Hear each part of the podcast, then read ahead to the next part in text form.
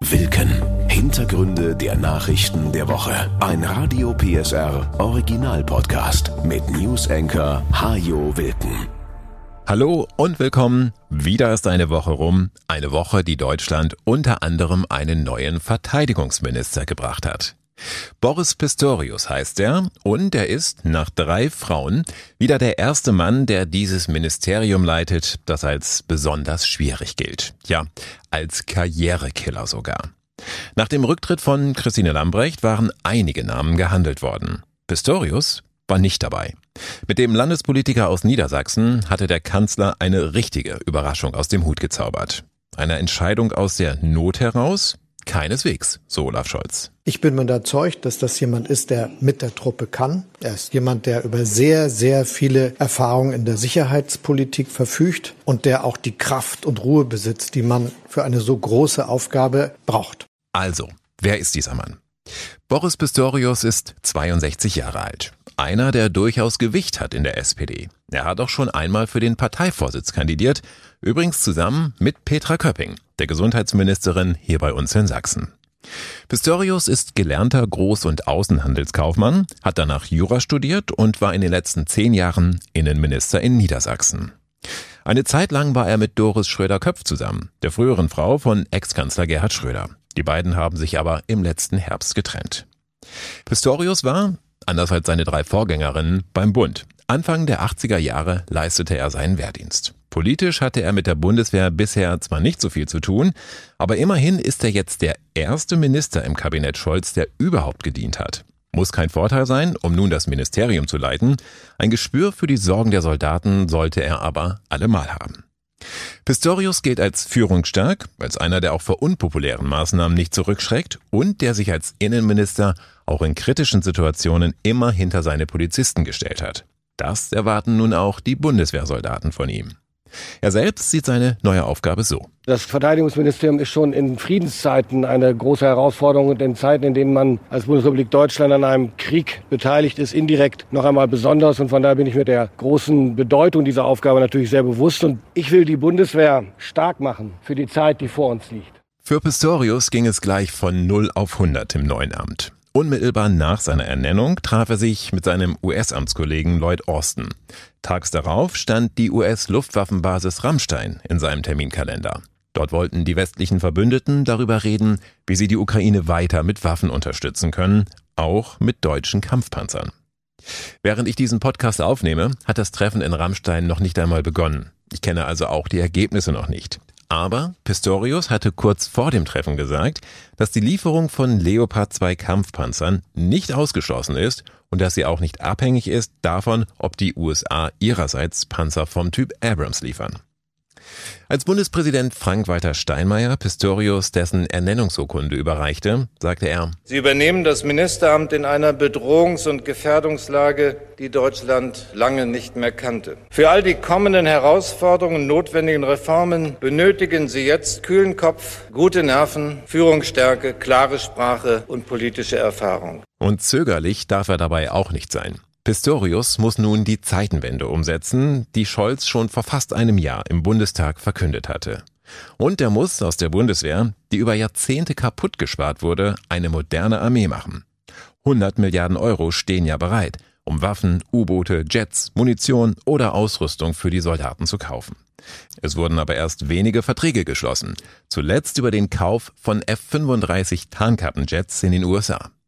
Pistorius muss also viel Geld ausgeben und gleichzeitig verhindern, dass viel Geld verbrannt wird, wie das bei der Bundeswehr in den letzten Jahren auch häufig der Fall war. Das Beschaffungswesen der Bundeswehr mit all den Vorschriften, die es in diesem Bereich gibt, ist eine der ganz großen Baustellen, um die sich Pistorius jetzt zuerst kümmern muss. Es dauert ewig, bis die Truppe bekommt, was sie braucht. Egal, ob das nun moderne Kampfjets sind oder Schuhe für Soldaten. Bei der Bundeswehr fehlt es an allen Ecken und Enden. Und von dem, was einmal da war, hat sie in den letzten Monaten auch noch viel an die Ukraine abgegeben. Und zuletzt war aufgefallen, dass man im Ernstfall, also bei einem Krieg, nur für wenige Tage Munition hätte.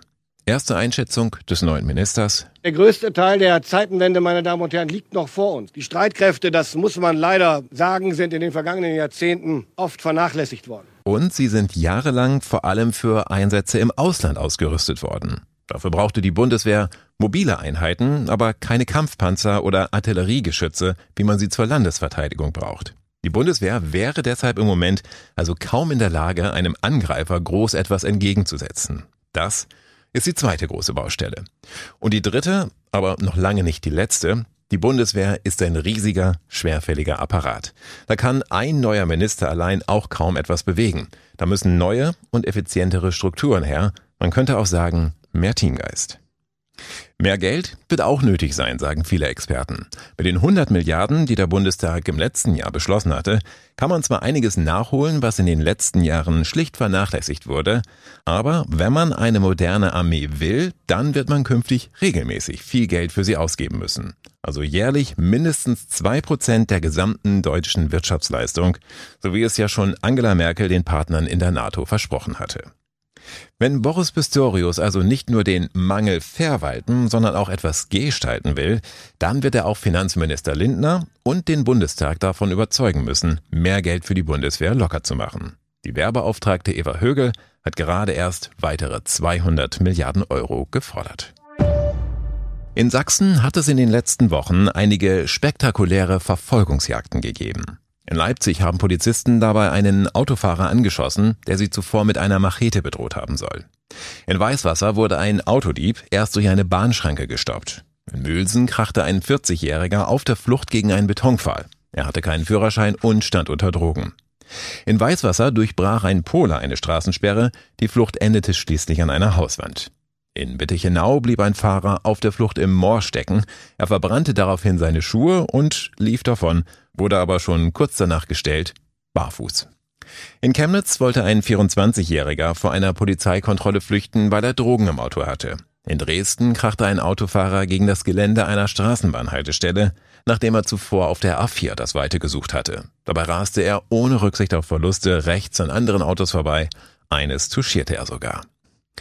Gerald Bayer ist der Leiter der Dresdner Verkehrspolizeiinspektion und mit ihm will ich das Thema jetzt etwas vertiefen. Hallo Herr Bayer. Hallo, ich grüße Sie. Herr Bayer, das klingt zum Teil ja wirklich wie im Film.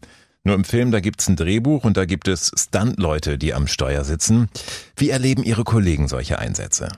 Ja, solche Einsätze sind für unsere Kollegen natürlich sehr gefährlich. Das erste ist die Gefahr, die vom Täter ausgeht, da das Verhalten nicht berechenbar ist. Sei es jetzt das Rammen von Dienstfahrzeugen in der Fahrt selber, das bewusste Auffahren oder Hineinfahren in Polizeisperren. Es kann auch das gezielte Zufahren auf Polizeibeamte selber sein und natürlich das generelle Fahren ohne Rücksicht auf Verluste.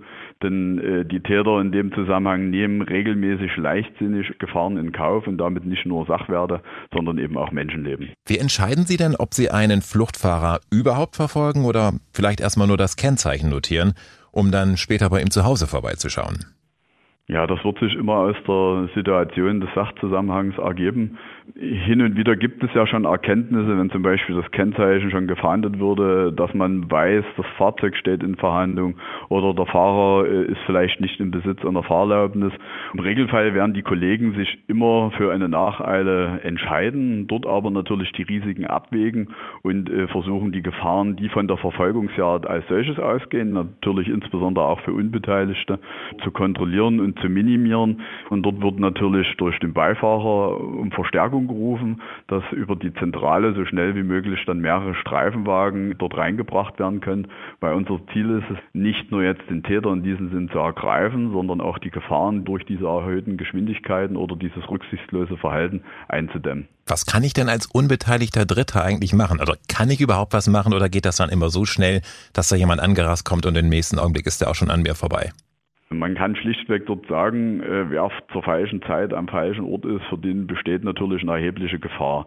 In dem Zusammenhang versuchen wir als Polizei natürlich immer mit Sondersignal dort hinterher zu fahren. Und wer sowas hört oder erkennt, sollte auch als Fußgänger, Radfahrer oder auch Autofahrer gegebenenfalls erstmal anhalten und warten, um dort möglichen Gefahren aus dem Weg zu gehen. Ich habe das Gefühl, kann aber auch täuschen, dass diese Verfolgungsjagden in jüngster Zeit ungewöhnlich oft in den Polizeiberichten aufgetaucht sind. Täuscht das oder nimmt das wirklich zu? ich sage mal, Polizeifluchten sind zum Glück nicht jeden Tag zu verzeichnen, allerdings täuscht der subjektive Eindruck nicht. Allein in der Polizeidirektion Dresden haben wir eine deutliche Zunahme in den letzten 3 Jahren. Waren es im Jahr 2020 noch rund 60 dieser Fahrten, so sind wir im Jahr 2022 bei rund 85 solcher Fahrten angekommen. Das heißt, man kann sagen, alle 4 bis 5 Tage findet auf dem Gebiet der Polizeidirektion eine entsprechende Polizeiflucht statt. Und wie lange dauert so etwas in der Regel? Kommen die Autofahrer überhaupt sehr weit? Ich hatte es vorhin schon mal angedeutet, dass wir im Rahmen der Verhältnismäßigkeit natürlich abschätzen, wo ist ein Anhalten, vielleicht auch eine Polizeisperre möglich, ohne jetzt unbeteiligte Dritte zu gefährden. Insofern schätzen wir ab, ob es vielleicht erstmal sicherer ist, dem Fluchtfahrzeug nur hinterher zu fahren und in einem gewissen Abstand dran zu bleiben, um die Kräfte zusammenzuziehen und an einer bestimmten von uns vorgeplanten Örtlichkeit eben auch die Risiken kalkuliert werden können und dort dann den Anhaltevorgang zu machen. Das ergibt sich aus der Situation, wenn ich natürlich innerhalb der geschlossenen Ortschaften jemanden habe, der mit 140, 150 auch durch Fußgängerzonen zum Beispiel fährt oder rücksichtslos über Ampeln drüber fährt, naja, dann ist es auch schlichtweg unsere Aufgabe als Polizei, diesen Zustand so schnell wie möglich in irgendeiner Form zu unterbinden, weil hinter der nächsten Kreuzung kann das Kind die Straße passieren oder der Radfahrer, und das ist ja auch gerade unsere Aufgabe, so ein Verhalten dann zu unterbinden, dass eben niemand zu Schaden kommt. Und in der Regel habe ich doch wahrscheinlich sowieso keine Chance, mit meinem Skoda oder mit meinem Opel einem Polizeiauto davon zu fahren, oder? Wie viel PS haben die unter der Haube? Also das ist eine interessante Frage. Ich werde nicht so ins Nähkästchen schauen lassen, dass ich die PS-Zahlen hier bekannt gebe.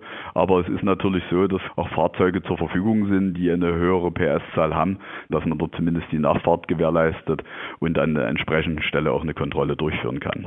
Wer zahlt denn eigentlich die Schäden? Häufig werden bei diesen Fluchtversuchen ja auch Polizeiautos beschädigt, andere Fahrzeuge, Zäune, Ampeln, Hauswände. Da kommen ja schnell mal 5- oder 6-stellige Summen zusammen. Ja, im Regelfall wird dann im Strafverfahren oder in einem Zivilverfahren versucht, wenn der Täter bekannt gemacht werden konnte, diese Schäden natürlich auf ihn abzuwälzen. Er selbst trifft für sich die Entscheidung, ob er die selbst erschaffene Gefahr in Kauf nimmt und muss dann am Ende auch mit dem konsequenten leben. Leider zeigen uns ja die Folgen bei Verfolgungsfahrten, dass der Fluchtfahrer oft ohne Fremdeinwirkung durch die Polizei irgendwann die Kontrolle über sein Fahrzeug verliert und damit verunglückt, teilweise sogar so schwer, dass sogar die nacheilenden Kollegen dann erste Hilfe leisten, um das Leben des Fahrers noch zu retten.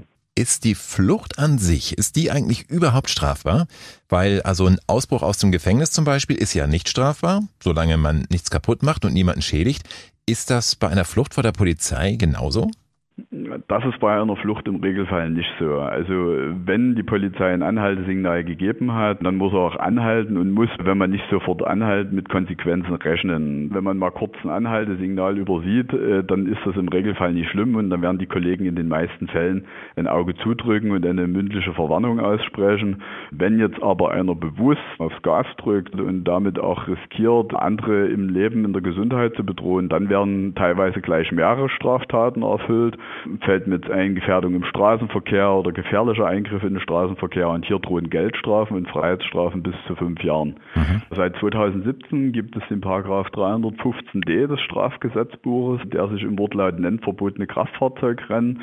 Hier sind generell Geldstrafen bzw. Freiheitsstrafen bis zu 2 Jahren, in schweren Fällen auch bis zu 10 Jahren möglich.